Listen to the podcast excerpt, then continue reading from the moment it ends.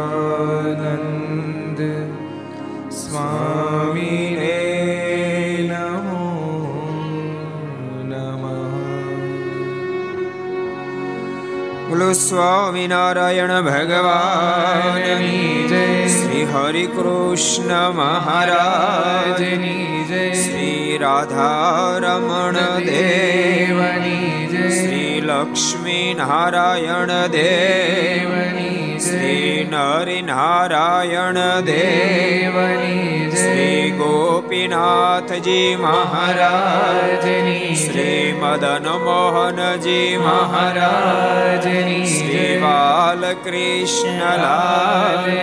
શ્રી રામચંદ્ર ભગવાન શ્રી કાષ્ટભન દેવની ઓ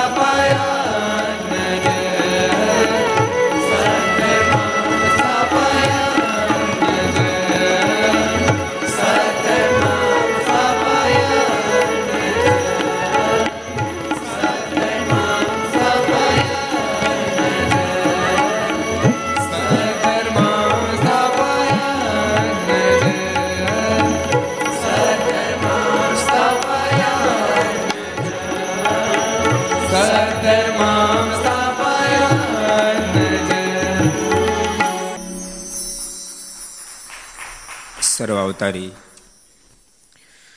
ઈષ્ટદેવ ભગવાન સ્વામિનારાયણ મહાપ્રભુની પૂર્ણ કૃપાથી તીર્થધામ સરદારના આંગણે વિક્રમ સદ બે હજાર અઠ્યોતેર માક્ષવદ બીજ મંગળવાર તારીખ એકવીસ બાર બે હજાર એકવીસ છસો ને પચીસમી ઘરસભા અંતર્ગત Shri Hari Charitra Chintamani Aastha Bhajan channel Lakshya channel Kartavya channel Sardar Katha YouTube, Laksh YouTube Kartavya YouTube, Gharsabha YouTube, Aastha Bhajan YouTube વગેરેના માધ્યમથી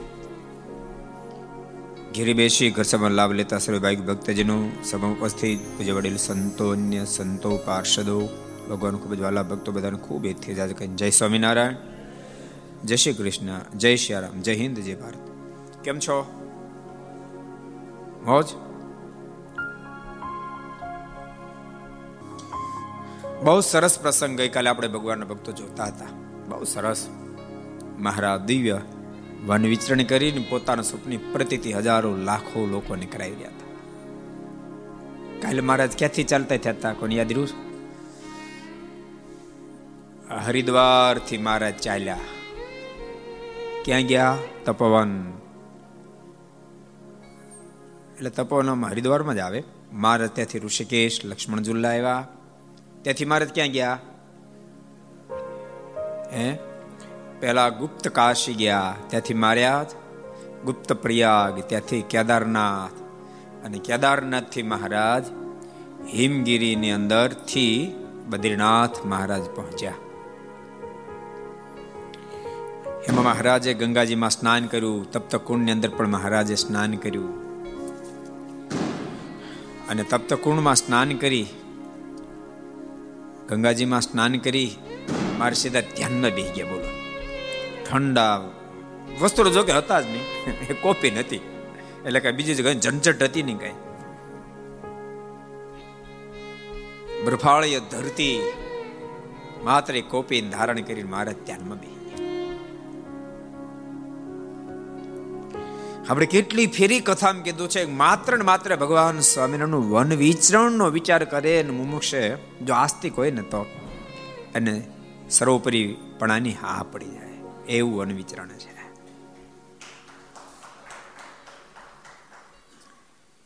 બદ્રીનાથે મહારાજની અદ્ભુત સ્તુતિ કરી વિહલ્લાજમાં લખ્યું છે. પછી આરતી હરિની ઉતારી સ્તુતિ સ્નેહ સહિત ઉચારી પછી આરતી હરિની ઉતારી સ્તુતિ સ્નેહ સહિત ઉચારી અહો અક્ષરપતિ મહારાજ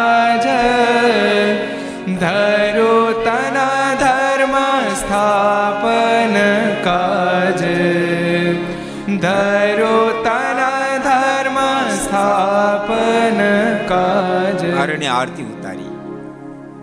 બદ્રીપતિ અદ્ભુત સ્તુતિ કરી, હે કૃપાનાથ, ધરાવ પર તમે ધર્મના સ્થાપન માટે મનુસ્તન ધારણ કર્યું છે. આગળ એક એક એક એક પંક્તિ બહુ અદ્ભુત બોલ્યા છે.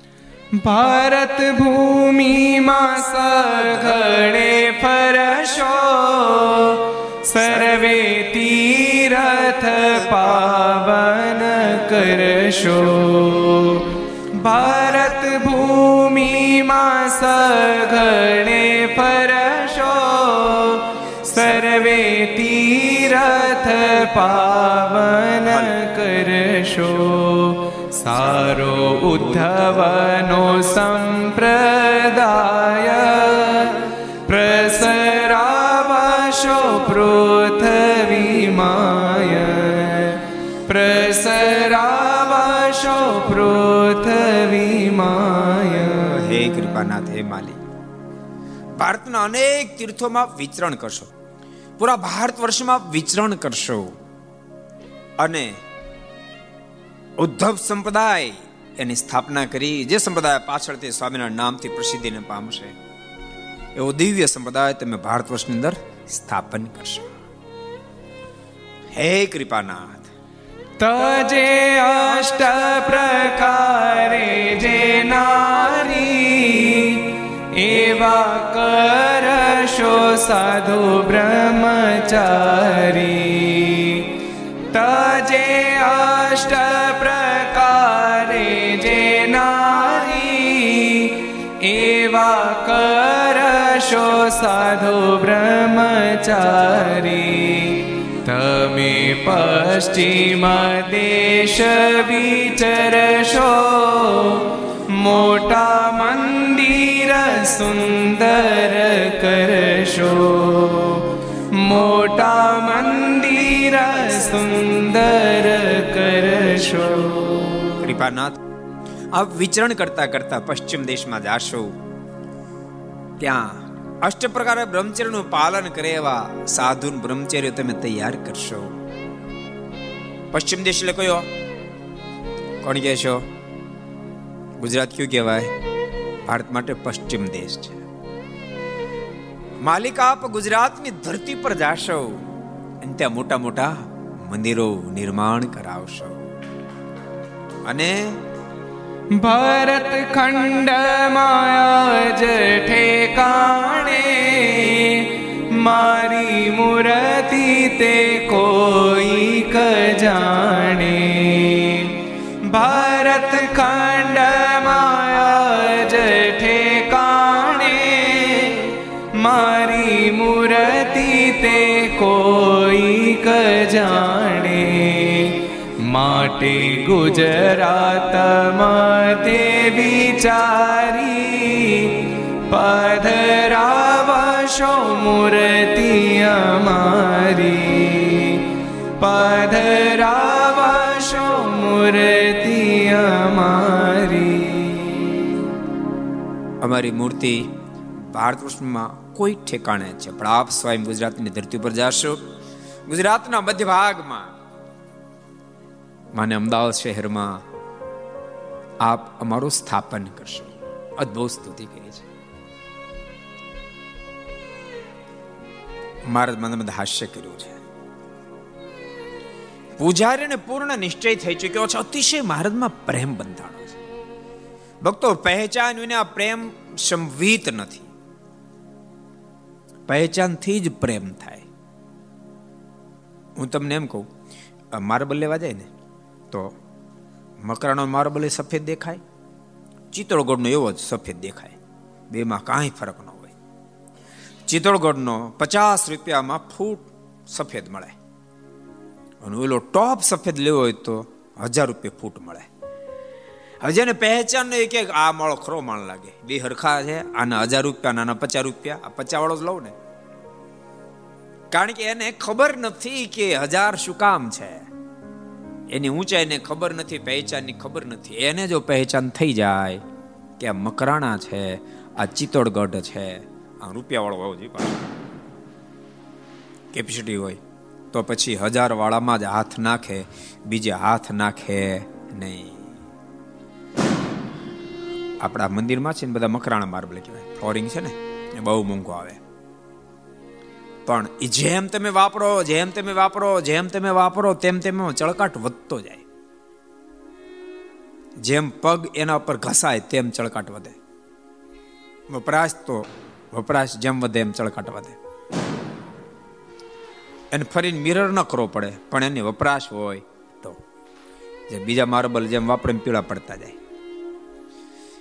કારણ કે પહેચાન હોય તો હજાર રૂપિયા આપવા તૈયાર થાય એમ જેને પરમાત્માની પહેચાન થઈ જાય. યાદ રાખજો, અને પ્રભુમાં પ્રેમ થાય. પૂજારીને ઓળખાણ થઈ ગઈ શું ઓળખાણ થઈ ગઈ હતી? કાલનો પ્રસંગ યાદ છે? કેમ ઓળખાણ થઈ ગઈ હતી? મહારાજ,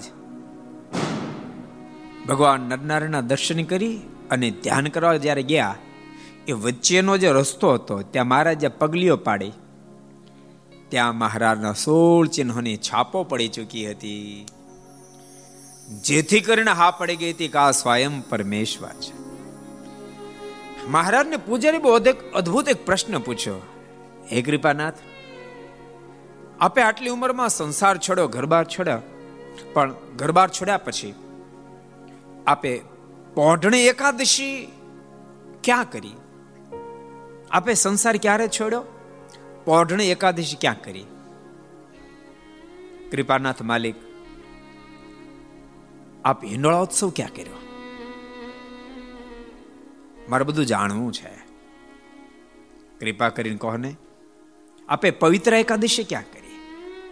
આપે જન્માષ્ટમી મહોત્સવ ક્યાં કર્યો? જજણી ક્યાં કરી? આપ શ્રાદ્ધ પક્ષમાં ક્યાં વિચરણ કરતા હતા? આપ નોરતામાં કઈ બાજુ હતા? આવા અનેક પૂજારીએ પ્રશ્ન કર્યા છે. આપે સંસાર ક્યારે છોડ્યો? મહારાજ કહ્યું છે અષાઢ સુધી દસમીને દિવસે સંસાર છોડ્યો જે વિહલાલજી મહારાજે પોતાની કલમે આ વાતને કંડારી છે. ભક્તિ તથા વેદ વસુ શશાંક ભક્તિ તથા વેદ વસુ શશાંક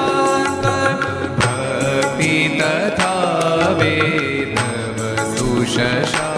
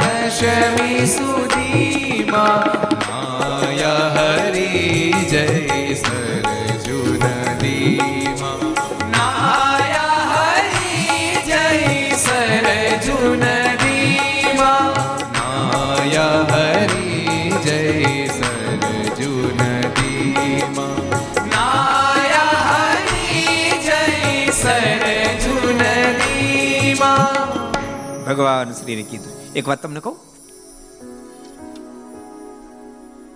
મહારાજ, ઘર છોડ્યું અને રાઈટ બારમે વર્ષે સરદારમાં બીજી વાર આવ્યા છે. એક દિવસ ફેરફાર કારણ કે સંસાર મારા છોડ્યો, મને ઘર બહાર છોડ્યા.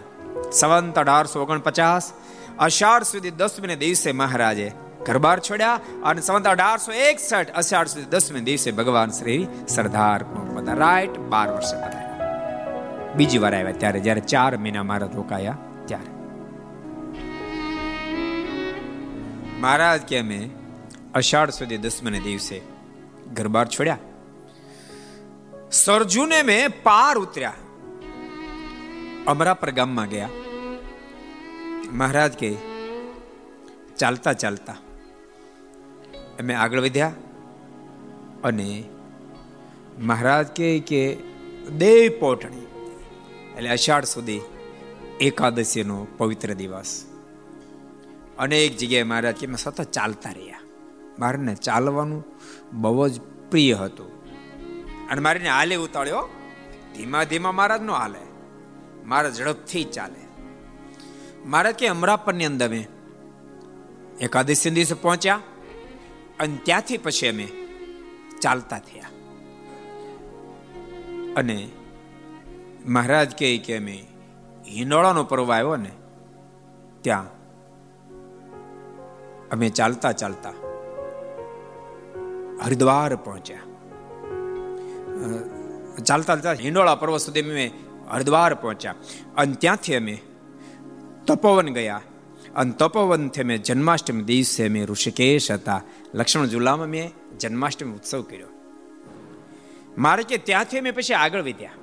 અનેક સ્થાનો વિચરણ કરતા કરતા મહારાજ કે, અમે જલજણીને દિવસે ભાદરવ સુદ એકાદશી. અમે ગુપ્ત કાશી હતા.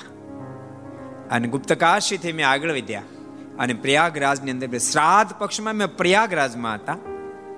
અને શ્રાદ્ધ પક્ષમાં જ અમે કેદારનાથ પહોંચ્યા. અને શ્રાદ્ધ પક્ષ આખો શ્રાદ્ધ પક્ષ આખો મેં કેદારનાથમાં પૂરો કર્યો. ત્યાંથી મહારાજ કે મેં નવરાત્રિ તો હિમગીરીમાં ગુજારી અને પછી અહીંયા તમારે ત્યાં પહોંચ્યા છીએ. મહારાજને પૂજારી કીધું, કૃપાનાથ, આપણે રોકાવ. આમે અણકોટ મહોત્સવ આવ્યો છે, આપ અણકોટમાં અહીંયા રોકાણ. મહારાજ, બદ્રીનાથ અણકોટ ઉત્સવમાં રોકાયા છે. બદ્રીનાથના પૂજારીને મારા બહુ જ હિત થયું હતું. મહારાજે ભવ્યતાથી અણકોટ મહોત્સવ પૂરો કર્યો અને હવે અણકોટ ઉત્સવ કરીને પછી બદ્રીનાથ બંધ થઈ જાય. પછી ત્યાં કોઈ જઈ ન હગે કારણ કે બરફની વર્ષા થાય. પ્રબોધની, પ્રબોધન દેવ દિવાળીએ પૂરું થાય એટલે અણકોટ મહોત્સવ કર્યો અને દેવ દિવાળી નો ઉત્સવ પૂર્ણ કરી અને મહારાજ પછી આગળ વધવા જ્યારે તૈયાર થયા ત્યારે પૂજારી કીધું, કૃપાનાથ, આપ આગળ જવાના બદલે અમારી સાથે ચાલો ને. જોશી મઠ આપ અમારી સાથે ચાલો. મારા જ્યારે હા પાડીને ત્યારે પૂજારી સ્પેશિયલ હાથી મંગાવ્યો મહારાજ માટે. હાથીનો પ્રંબાળી એના પર મહારાજને બેસાડ્યા અને અતિ વાસ્તે ગાજતે જોશી મઠ મારને દસ કોષ દૂર જોશી મઠ માર લાવ્યા ભક્તો આપણને તો સહેજે સહેજે મહારાજ મળ્યા છે. એ પૂજારી મારને બહુ જ પ્રાર્થના કરી અહીંયા રોકાઈ જાઓ. કૃપાના તમારા દર્શન તમને ખૂબ આનંદ થાય છે. મારે કે રોકાવું નથી. અમારે રોકાવું પોસાય તેમ પણ નથી. અમારે છે ને અહીંયાથી બદ્રિકાશ્રમ જાવું. તમને મને રસ્તો બતાવો, નહીં બતાવો તમે ગોતી લેવું. પૂજારી મહારાજને કહે, કૃપાનાથ, બદ્રીનાથ જવાય. બદ્રિકાશ્રમ જવું એ તો મનુષ્ય માટે અશક્ય છે, અસંભવ છે. અત્યાર સુધી કોઈ માણા બદ્રિકાશ્રમ ગયું નથી. મહારાજ કે, કોઈ ગયા કે ન ગયા, અમારે જવું છે. મહારાજે પૂજારી ઉપર મનુષ્ય ભાવ પાથરી દીધો. જેથી કરીને પૂજારીના મનમાં મનુષ્ય ભાવ આવ્યો. મારે કહે ત્યાં જવાય નહીં, ત્યાં જાય તો તો મરી જાય કે. કોઈ માણા દેહધારી ગયો નથી. મારાના મુખમાં શબ્દો નીકળે. તમે મને મનુષ્ય જાણો છો? આટલું જ્યાં મહારાજ બોલ્યા, ત્યાં માયાનો પડદો હટી ગયો. અને પૂજારીને દિવ્ય મારાના દર્શન હાથ જોડી ગયા કૃપાના મારા ગુનાને માફ કરજો. મને આપની પ્રત્યે મનુષ્ય ભાવ આવી ગયો. બોલતા માર અગર ચંદનથી પૂજા કરી, મારને એક ધાબળો ઉઠાડ્યો. અને મહારાજ ત્યાંથી રવાના થવા તૈયાર થયા. મહારાજ ધાબળો પૂજારીને પાછો આપ્યો. મહારાજ ક્યાં ધાબળાને મારે જરૂર નહીં પડે કે. એવી કઈ ટાઢ નથી પડતી. ઓલો બરફાળો પ્રદેશ. ચારે બાજુ બરફ છવાયેલો.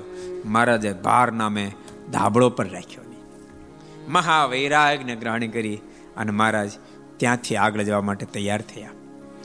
ત્યાંના બીજા પણ ઋષિઓ, પૂજારી બધા મારને વળાવવા માટે ગયા. મારને કહે છે, કૃપાનાથ, ક્યાં તમારી કોમળ કાયા અને ક્યાં આપની સાધના? માલિક અમને બહુ ડર લાગે છે. મારે કે તમે અમારી જરાય ચિંતા કરતા નહીં. માલિક, દયા કરજો. પાછા રિટર્ન આવો ને ત્યારે અમને દર્શન દેવા માટે આવજો. મારે કે, મેં જરૂર આવશું એમ કહીને મહારાજ આગળ વધ્યા. જ્યાં સુધી મારે દેખાય ત્યાં સુધી મારના દર્શન પૂજારી ત્યાંના ઋષિ મહર્ષિ બધા કરતા રહ્યા. અને પરસ્પર અહોભાવની વાતો કરતા રહે ઓહો હો, કેવા દિવ્ય પુરુષ છે.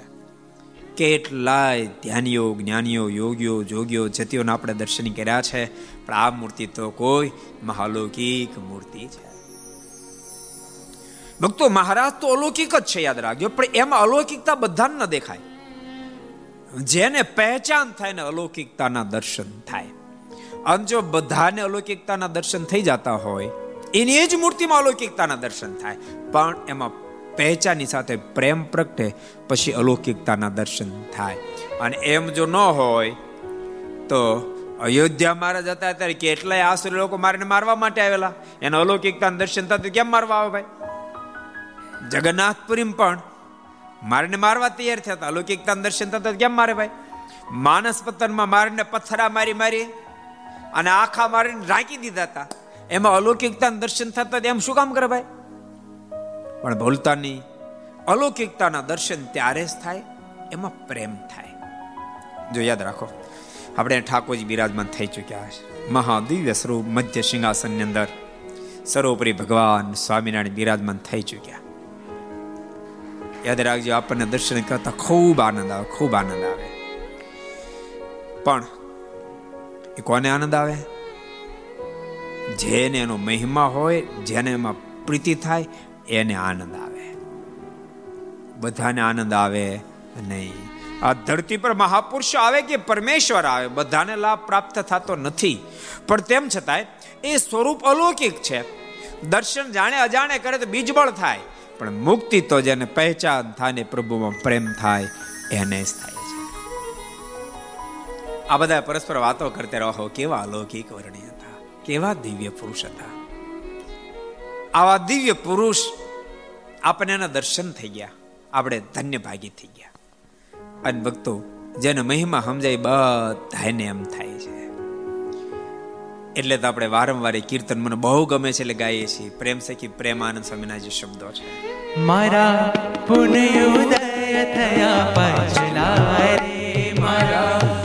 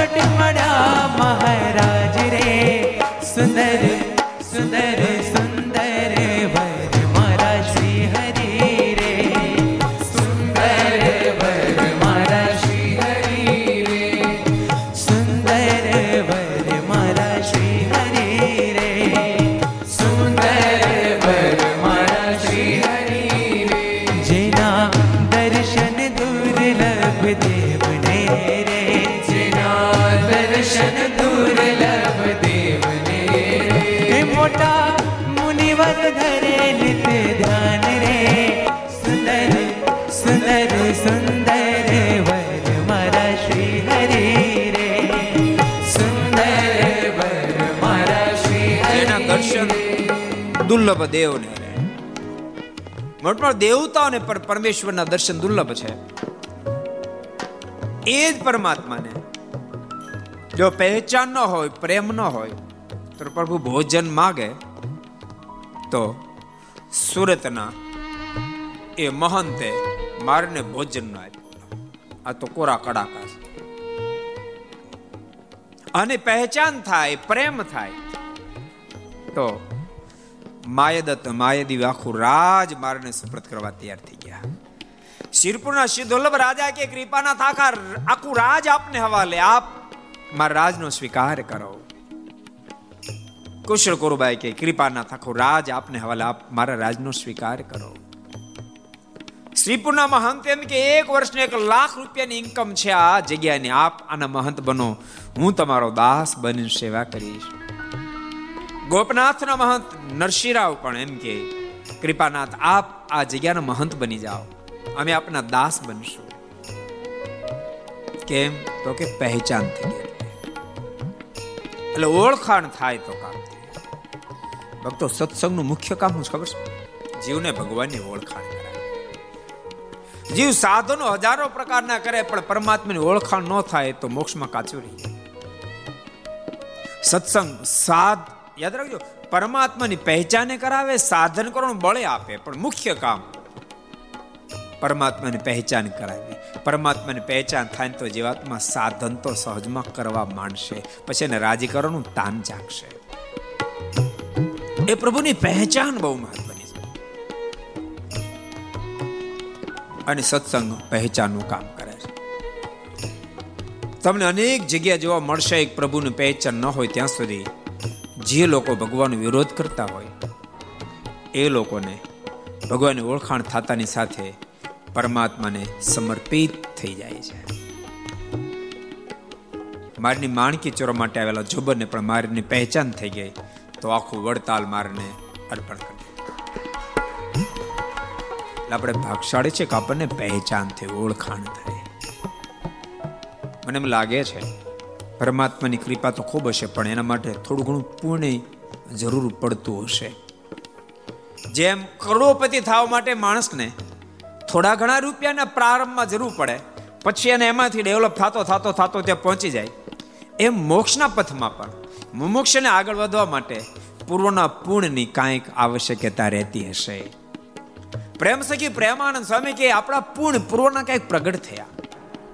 દેવતાને દુર્લભ પરમાત્માને આપણને પ્રાપ્તિ થઈ, દર્શન થયા. દેવતાને જેના દર્શન દુર્લભ છે. એવા ભગવાનના આપણને દર્શન થઈ ગયા ભક્તો, વારંવાર કહું છું કે દેવયોની જે છે એ આ લોકની અંદર વર્ણાશ્રમ ધર્મનું પાલન કર્યું, તમારા હાથે કોઈ સારા કાર્ય કર્યા, એની ફળશ્રુતિ પૂર્ણની પ્રાપ્તિ, પૂર્ણનો ભોગવટો, એટલે દેવયોની. સ્વર્ગ વગેરે વગેરે વગેરે. ભૂલતા નહીં પરમાત્માની પ્રાપ્તિ તો ભાગવત ધર્મ માને પરમાત્માના વચનનું અનુસંધાન રાખીને વર્તે. ધર્મ જ્ઞાન વૈરાગ્ય ભક્તિને દ્રઢ કરે, જીવાત્મા નિર્વાસનિક થાય, દુનિયામાંથી બધા જ પદાર્થ એમાંથી વૃત્તિ પાછી વળે ને પ્રભુમાં એકાકાર બને, ત્યારે જીવાત્માની મુક્તિ થાય. દેવતા જેવી કેટલી વાર થયો હશે? કારણ કે દેવ યોનીમાં જાય વળી પૂર્ણ પૂરા થાય વળી પાછો ધરતી પર આવે, વળી જન્મ ધારણ કરે. એમાં જો સેટિંગ આવ્યું તો વળી પાછો કઈ પુણ્ય કર્મ કરે, વળી પાછો સ્વર્ગમાં જાય, વળી દેવતા થાય, વળી પાછો પુણ્ય પૂરા થાય, પાછો આવે. એમ કેટલી ફેરી દેવ થયો છે હૃદય પ્રકાશમાં લખ્યું છે. આજે અનેક ફેરી ઇન્દ્ર થયો, ચંદ્ર થયો, બ્રહ્મા થયો, બધું જ થયો. પણ કોઈ દી ભગવાનનો સાચો ભગત થયો નથી. એટલે ધકાધક મળતી બહુ અદભુત પ્રેમ છે કે પ્રેમન સમય લખે છે. એવા અખિલ ભુવન ના અધિપતિ રે. એવા અખિલ ભુવન ના અધિપતિ રે. એવા અખિલ ભુવન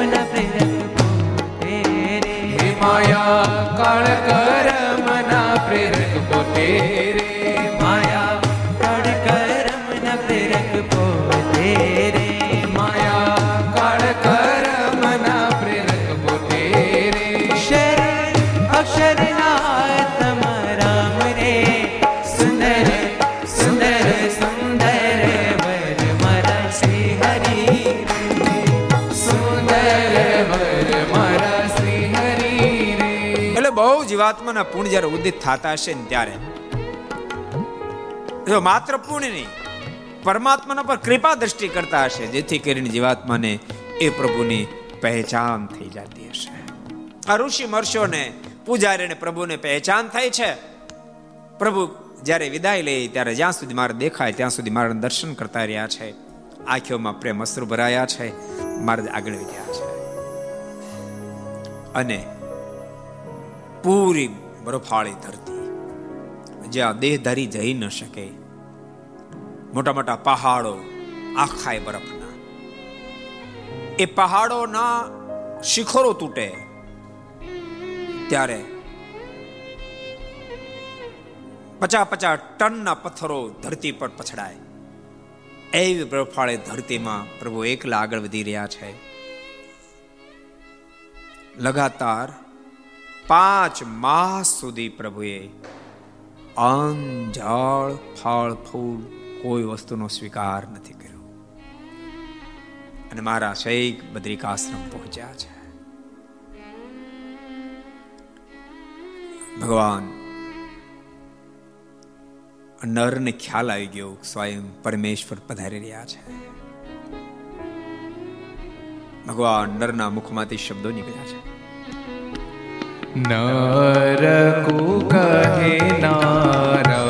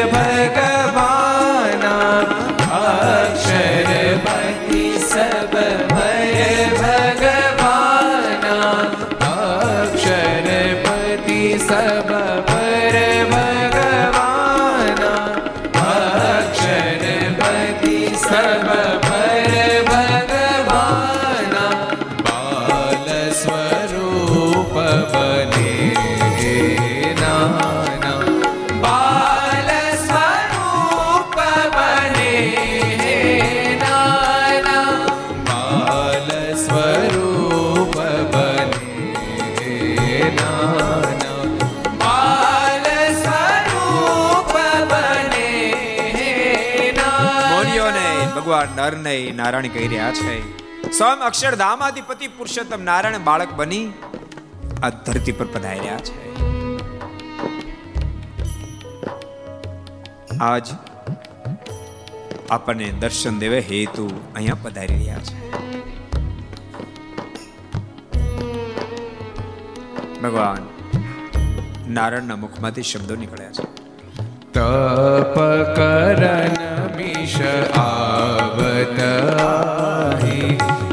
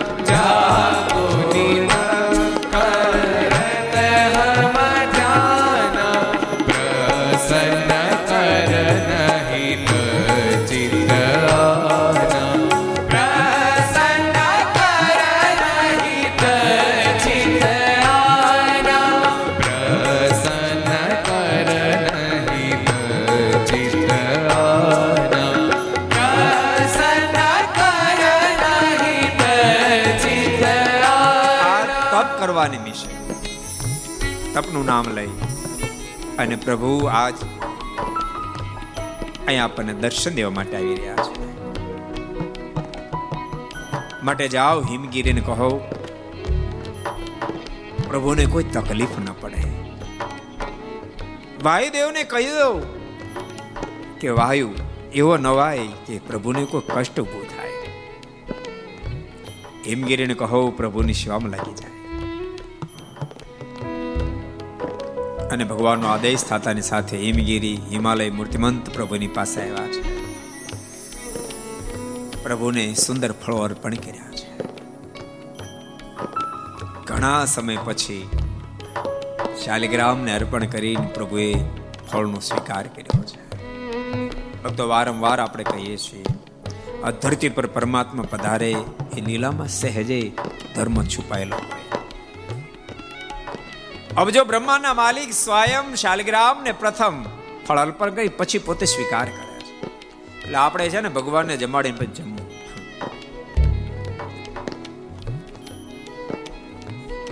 આજે જ એક ભગત આવે. તે કે, તે વારે વારે કહો છો ભગવાન જમાડ, જમાડીને જમવું. તો રોજ જમાડવાના? મેં ના, તમારે જમવું ને ત્યારે જમાડવાના. મેં તમે ક્યારે જમો? તો, હું તો રોજ જમું. તમે કીધું, ભગવાન રોજ જમાડવાના. એ કે કેટલી વાર? તમે જમો એટલી વાર. તમે કેટલી તો? હું ત્રણ વાર, તમે તો ત્રણ વાર. ભલા મારે તમને જમતા કાંઈ વાંધો નથી. તો ભગવાન જમાડવા વાંધો હું છું?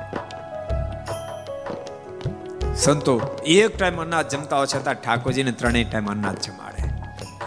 પોતે એક ટાઈમ જમે, કહો. એટલે ભગવાનને રોજ જમાડવા. એનું છે ને આપવાનું છે. આપણું તો છે નહીં. પ્રભુ પ્રસાદી ભૂત કરીને પાછું અર્પણ કરશે. નિર્ગુણ થઈ જશે, ભોજન આપને પાવન કરી દેશે. હિમગીરી આવીને મહારાજને ફળ અર્પણ કર્યા છે. મહારાજ શાલિગ્રામને ધરાવીને પોતે ફળનો સ્વીકાર કર્યો છે. અને ભગવાન બદ્રિકાશ્રમ પધાર્યા છે. જ્યાં સ્વયં બેસ રૂપે, નર નારાયણ રૂપે પરમાત્મા બિરાજી રહ્યા છે. દેહધારીથી ત્યાં જવાતું નથી. ઓલો પ્રસિદ્ધ પ્રસંગ છે ને? એક દાડો મહારાજ કે બદ્રિકાશ્રમમાં કોઠા બોરા થાય. બોર બહુ મોટા થાય. દોઢ દોઢ મણના બોર થાય. સુરો બાપુ મારે કે મારા જરાક લિમિટ તો રાખો. તમે મોટા તમારા ગપ્પા મોટા, કાંઈક તો લિમિટ હોય કે ન હોય. મહારાજ કે, બાપુ, મેં તમને સાચું કે દોઢ દોઢ મણના બોર થાય. મારણ કે, મારા દોઢ કિલો કોણ તોય માનવું કઠણ તેમ છતાં એક એક ફેરી પરાણે ગળા હેઠે ઉતારી નાખી પણ દોઢ મણનું બોર. અને ત્યારે મહારાજે શતાનંદ સ્વામી કીધું, શતાનંદ, તમે જાઓ બદ્રિકાશ્રમમાંથી બોર લઈ આવો, જાઓ. અને શતાનંદ સ્વામી સત્સંગ જીવનના રચ્યતા, નિરાવરણ સ્થિતિ અને બદ્રિકાશ્રમ ગયા છે અને ત્યાંથી અડધું બોર લાવ્યા. આખું નો અડધું લાવ્યા. વજન પહોંચવાનું ને? અડધું તો કેટલું હોય કેવડું હશે? કીર્તન પ્રેદાજી કેવડું હશે અડધું? હે? કેવડું? હું અવડું અવડા હું નક્કી કરું આપણે? અવડો લોઢો હોય ત્રણ મણ થાય. અડધું દસ કિલો થાય. ભણવા ભણવા ગયા હતા ભણવા ગયા હતા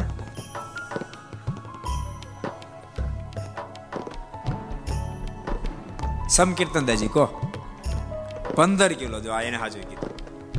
દોઢ મણ અડધો અડધો કિલો, અડધો દસ કિલો થાય. આખું દોઢ મણનું તો અડધું. પંદર કિલોનું પંદર કિલોનું બોર લાવ્યા. હમણાં બોરની સિઝન ગયો આનંદ સાહેબ હમણાં ઓલે આવ્યા. શું ક્યાં ના? કાશીના કે? કાશીના બોર. પછી આવશે ગોળા બોર. એટલે બદ્રિક આશ્રમ સ્થાન એવું છે. ત્યાં સ્વયં પરમાત્મા વાસ કરી વસે, નિરાવણ સ્થિતિ પામેલા મહાપુરુષો ત્યાં રહી શકે છે. અનેક ઋષિ મોરશો ત્યાં નિરાવણ સ્થિતિ વાળા રહી શકે છે. અને તમને ખબર હોય ત્યાંથી જ મહારાજે શાપનો સ્વીકાર કર્યો હતો. આ ઈ સ્થાન હતું જે અનેક ઋષિ મહર્ષો પ્રભુના દર્શન કરવા માટે આવ્યા હતા. અને અક્ષરધામાધિપતિ પુરુષોત્તમ નારાયણ આ ધરા પર પધારવું છે. નારાયણ સ્વરૂપમાં પૂર્ણ આવિર્ભાવને પામેલા હતા. અને બધા જ ઋષિ મહર્ષો ધર્મ, ભક્તિ, ઉદ્ધવ તમામ પરમાત્માના સ્વરૂપમાં લીન હતા. એ વખતે દુર્વાસાજીનું આગમન થયું. દુર્વાસાજીને નહીં. દુર્વાસાજીનો ક્રોધ ચીડ્યો અને શાપ ઠપકાર્યો. તેમ બધા મૃત્યુ લોકમાં જાઓ અને તમારા અંદે દાંતને વેર થઈ જાઓ. અસુર દ્વારા અસહ્ય કષ્ટને પામો. વગેરે વગેરે શાપ ઠપકાર્યો. એ આ બદ્રિકાશ્રમમાં ઠપકાર્યો. ત્યાં જ મહારાજ આવ્યા. દુરાસા તો જતા રહ્યા. ઋષિ મર્ષો બહુ દુઃખી થઈ ગયા. રડવા માંડ્યા, કરે રે, મૃત્યુ લોકો પર જાશું. આસુરી લોકો દ્વારા અસહ્ય કષ્ટને પામશું. અમે મૃત્યુ લોકો પર જેને આવ્યા છીએ. ભારત વર્ષની સ્થિતિ એક તો કફોડી છે અને ત્યાં જ અમારે જવાનું પાછું. ત્યાં લોકોએ જ્યારથી મહાપ્રભુ વલ્ભાચાર્ય વિઠ્ઠલનાથજી આ લોકમાંથી વિદાય લીધી, ત્યારથી ગૌરકળી કાળે પૂર રીતે ઘેરો ગાલ્યો છે. તેમે કેમ રહી શકશું? ત્યારે સ્વયં ભગવાને કે તમે ચિંતા ન કરો. મારી ઈચ્છાથી દુર્વાસાએ શાપ આપ્યો છે. અને દુર્વાસા મુનિએ પણ સંતો જ્યારે ખૂબ કરગરવા મીંડ્યા ત્યારે કીધું, મેં શાપ તો આપ્યો પણ મારા શાપમાં નારાયણ પણ આવી ગયા છે. એ નારાયણ હે ધર્મદેવ ભક્તિ દેવી, તમારી ઘેરે પુત્ર બનીને અવતારને ધારણ કરશે, તમને બધા એને શાપમાંથી મુક્ત કરશે. એ જ આ સ્થાનમાં આજ ભગવાન નીલકંઠ પધાર્યા છે. ખૂબ મહારાજનું ભવ્યતાથી સ્વાગત કર્યું મહારાજ ત્યાં ઘણો કાળ સુધી રોકાયા છે. ત્યારે એના એક એક ઋષિ મહર્ષોને મારું પૂર્ણ નિશ્ચય થઈ ગયો. અને પૂર્ણ નિશ્ચય થઈ જતાની સાથે મારે જ્યારે વિદાય માગી ત્યારે રડી પડ્યા, કૃપાનાથ, આપનું પૂર્ણ નિશ્ચય થઈ ચૂક્યો છે. આપમાં પ્રેમ થઈ ચૂક્યો છે. અને આપ અમને છોડીને જતા રહેશો. અમારું શું થશે? મારે વચન આપ્યું, તમે ચિંતા ન કરો. તમારા તમામના દેહ છૂટશે. અમે પશ્ચિમની ધરતી પર જાશું, ત્યાં સુધીમાં તમે બધા જ મૃત્યુલોકની અંદર અવતારને ધારણ કરશો અને તમે મારા પરમહંસો બનશો અને અમારું સેવન કરશો, અમારા સાધુ બનશો. અમારું તમને વચન છે. આટલું કહી મહારાજ સ્વયં પૂછવા માંડ્યા છે. મારે જ પૂછ્યું છે કે અહીંયાથી અમારે. હવે, માન સરોવર જવું છે. તો ક્યાંથી જવાશે? ભગવાન નરવે હાથ જોડ્યા શું કામ આપ માનુષિક લીલા કરો છો? ભગવાન, આ ધરતી પર આવે ત્યારે અલૌકિક લીલાઓ કરે. બોલો પ્રભુ, રાઘવ પર રામણ એમ કે, શબરીબાઈને પૂછ્યું કે અહીંથી પછી મારે આગળ કેમ જવું એમ? હવે શબરી બિચારી ભીલ કન્યા એને ભગવાન પૂછે, શબરી રસ્તો બધો એ જ રસ્તે આવ્યા ભગવાનને માન સરોવર જવું છે. અને ભગવાને જ્યારે માર્ગ પૂછ્યો છે ત્યારે કીધું છે, કૃપાનાથ, આપ તો સ્વતંત્ર મૂર્તિ છો. તેમ છતાંય આવી રીતે જવાશે, પણ ત્યાં જવું ઘણું કઠિન છે. મહારાજ મંદ હાસ્ય કર્યું, એટલે તુરંત ઋષિ મહર્ષિ કીધું છે, કૃપાનાથ, રાજી રહેજો. અમને વારંવાર, અમને અમારું કષ્ટ દેખાય એટલે આપણી પ્રત્યે દયા આવી જાય છે. આપ તો સ્વયં સર્વેશ્વર પરમેશ્વર છો. આપને કશું જ થાય તેમ નથી. અને મહારાજ, માન સરોવર બાજુ જવા માટે રવાના થયા છે. હિમાલયના મધ્ય ભાગમાં આધાર સમી એના ગ્રંથમાં લખ્યા છે. માન સરોવર વિશાલા ભવ્ય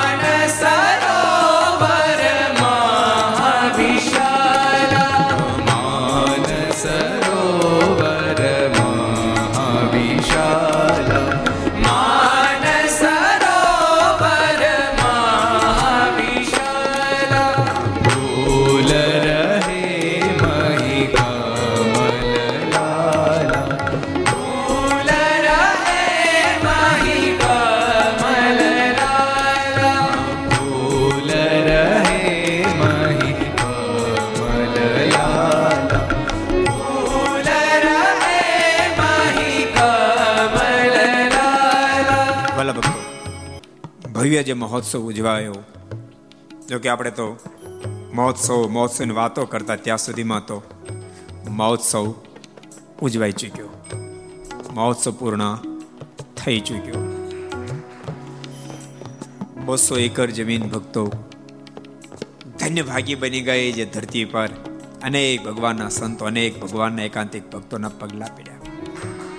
બોલતા નહીં, એવું નહીં માનશો. કે ભગવ વસ્ત્રમાં જ મહાપુરુષો હોઈ શકે. સફેદ વસ્ત્ર પણ મહાપુરુષો હોય. એવું નહીં માનશો સાધુ પુરુષ જ દર્શનીય હોઈ શકે.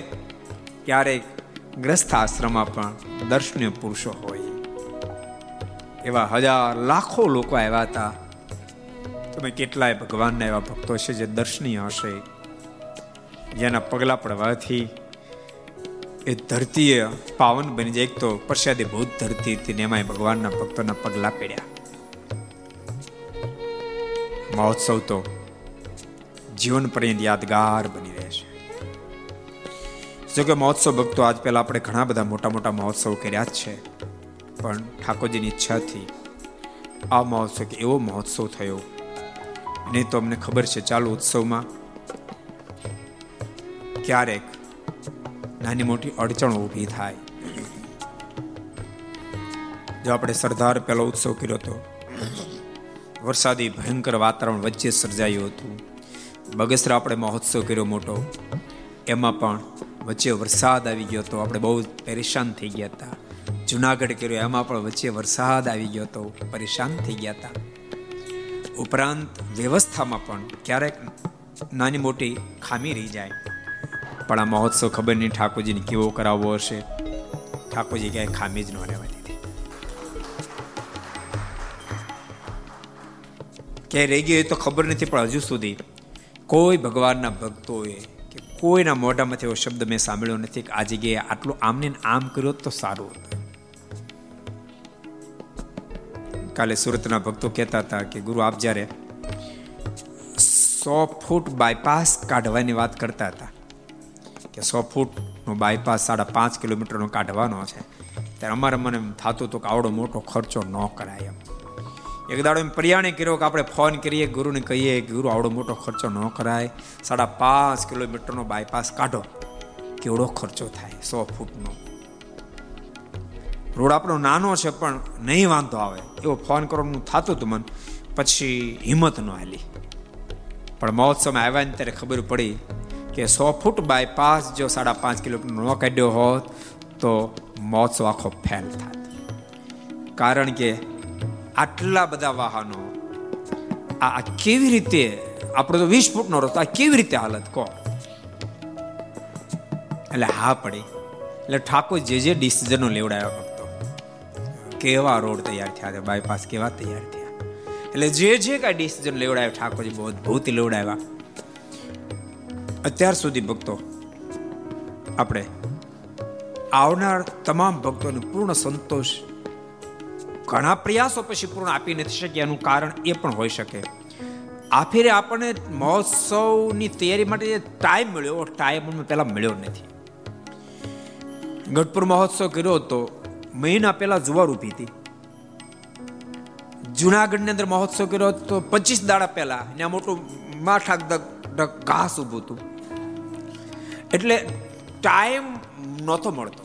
જમીનનો લેવામાં કેમ વ્યવસ્થા થઈ નહોતી શકતી. આ ફેર ઠાકોરજીને વ્યવસ્થા કરાવી હશે. આપણી પાસે પણ ડિસિઝન લેવડાયું. ને તો બે દાડા આમ થતો કે વાવ્યો તો સારું તો વાવ્યો તો સારું તો આમ અમુક અમુક ને થતો તો આપણને કોઈ નથી થયું.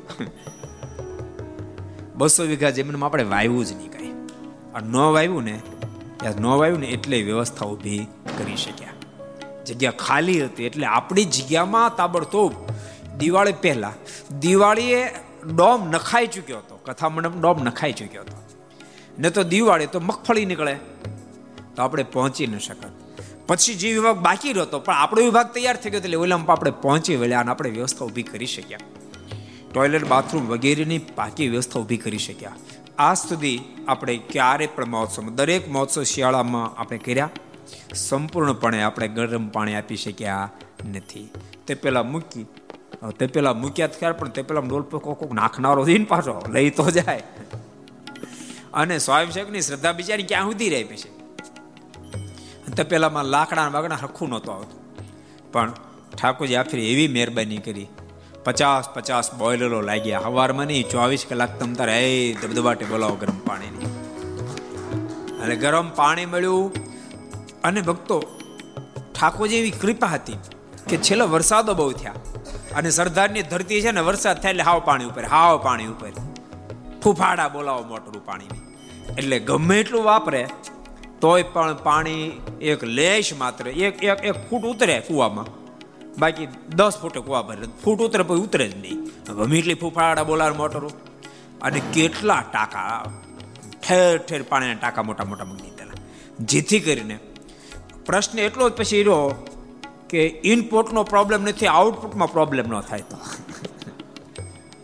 પણ ઠાકોરજીને કરવું તે આઉટપુટમાં કે પ્રોબ્લેમ થવા દીધો નહીં. એ કોક કોકને કાલ લાઈટ થાય.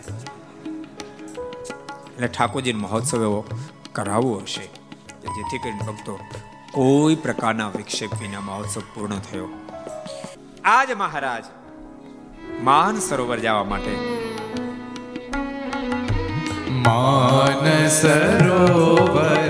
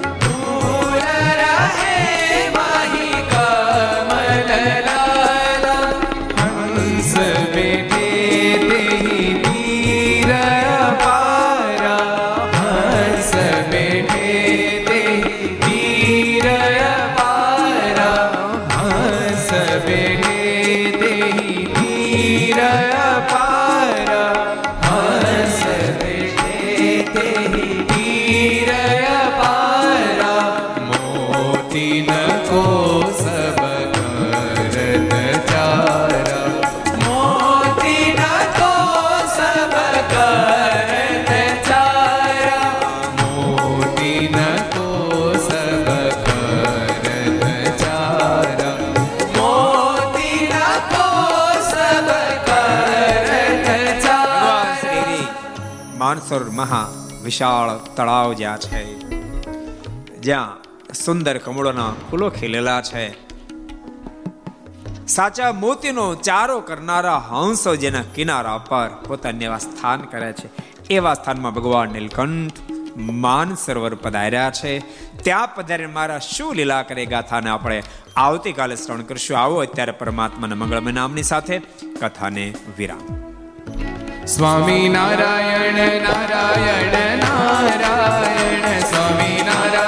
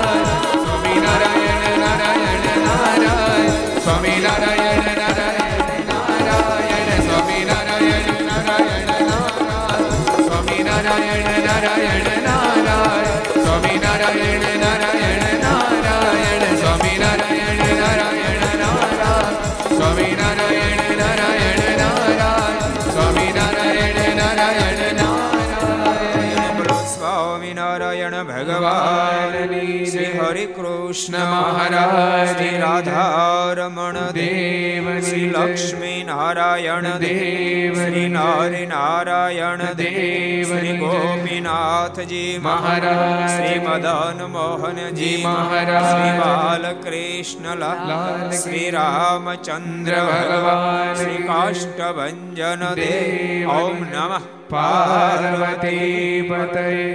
હર હર